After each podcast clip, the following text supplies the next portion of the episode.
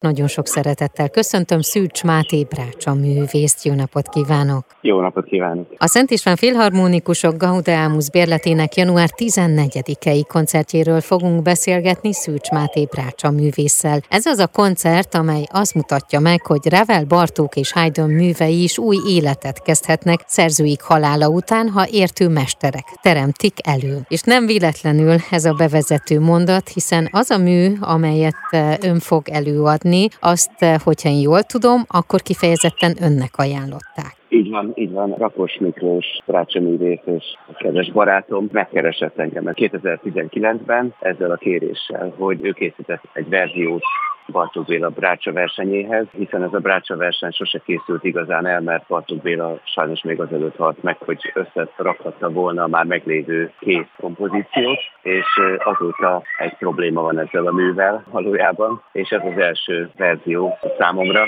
ami egy kellő megnyugvást ad ezzel a művel kapcsolatban.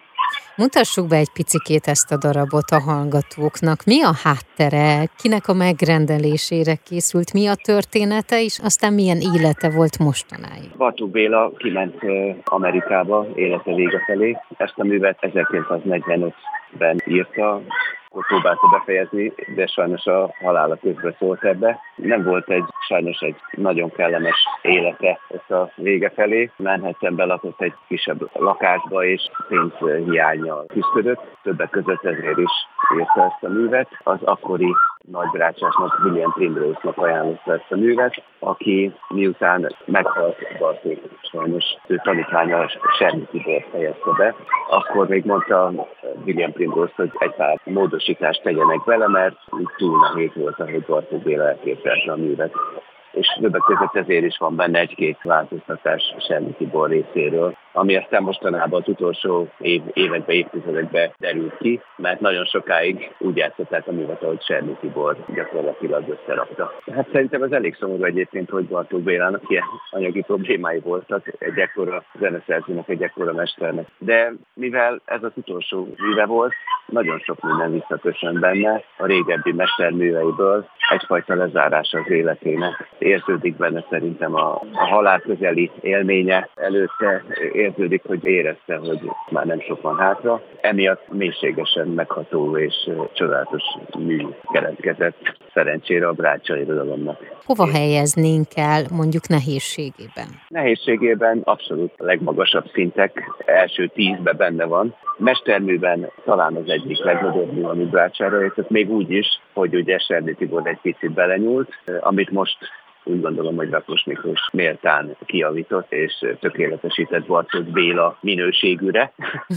A brácsások között ez az első háromban van benne ez a mű, mivel az összes próbajátéknak az egyik kötelező anyagához tartozik hozzá. Tehát, ha az ember egy munkahelyre pályázik, akkor legtöbbször ezt a művet is meg kell, hogy tanulja hozzá. Úgyhogy egy alap, alaprepertoárhoz tartozik, természetesen a Zeneakadémia vagy a főiskolai anyagként, vagy a megkoronázásaként a brácsa tanulmányoknak.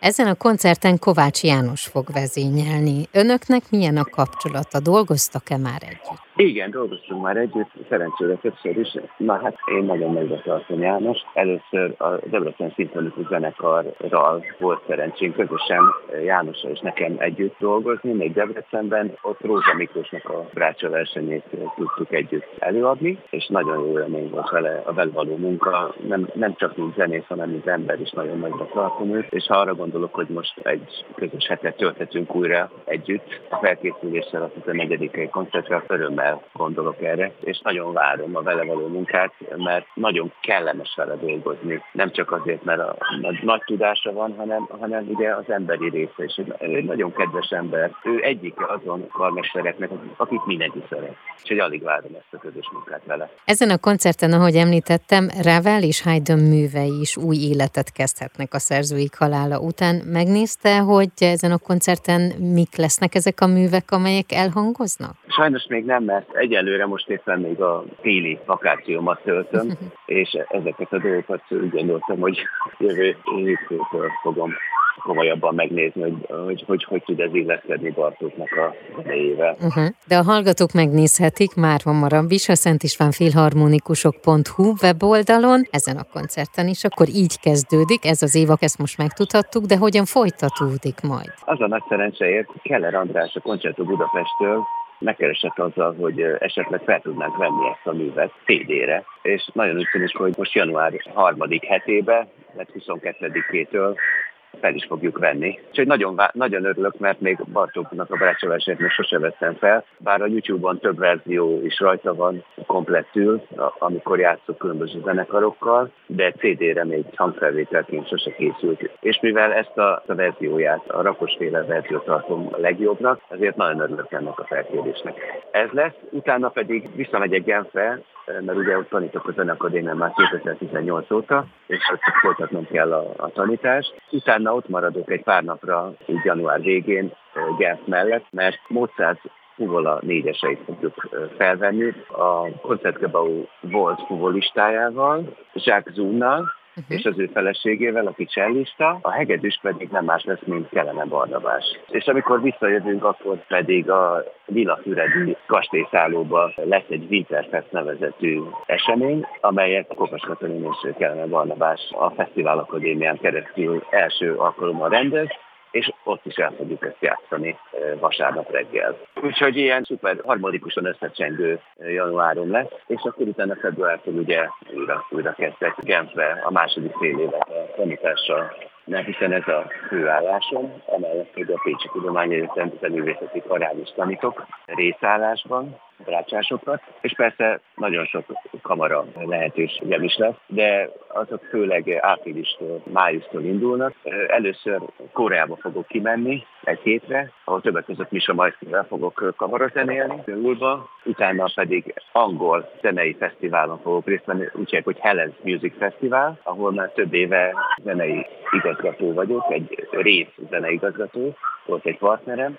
Közben mondom tanítás, fogok Kanadába is kimenni, Vancouver felé, Powell River nevezetű helyre, ahol egy gyönyörű fesztivál van, úgy hívják, hogy Prisma Fesztivál. Igen. És ott is, lesz, ott is leszek majd egy hetet. Aztán New News-ba, Baden-Badenba lesz a Kártes Akadémi, amit Kirill Truszov szervez, és oda is meg vagyok hívva tanítani és koncerteket játszani. Aztán, ami, ami nagyon nagy boldogsággal tölt el, hogy a Verbier Fesztiválon taníthatok most nyáron, ami július végén lesz. De még mielőtt kimennék Verbierbe, egy hetet Olaszországi Lucca városában leszek, ahol a virtuózó Belcanto Fesztiválon fogok tanítani. Karöltve Kim Kaskásánnal, aki rácsások világa nagyon jól ismert, mondhatni az amerikai nagymester uh-huh. a Grácsába. Úgyhogy csupa, csupa csodálatos dolog lesz. Persze augusztusban újra megyek Kaposfestre is. Izgalmas. Nem igazán Igen. nem unatkozom. Nagyon izgalmas, nagy, nagyon megtisztelő tényleg, és azért kell most egy nagyot pihennem, aminek már most a vége fele járok,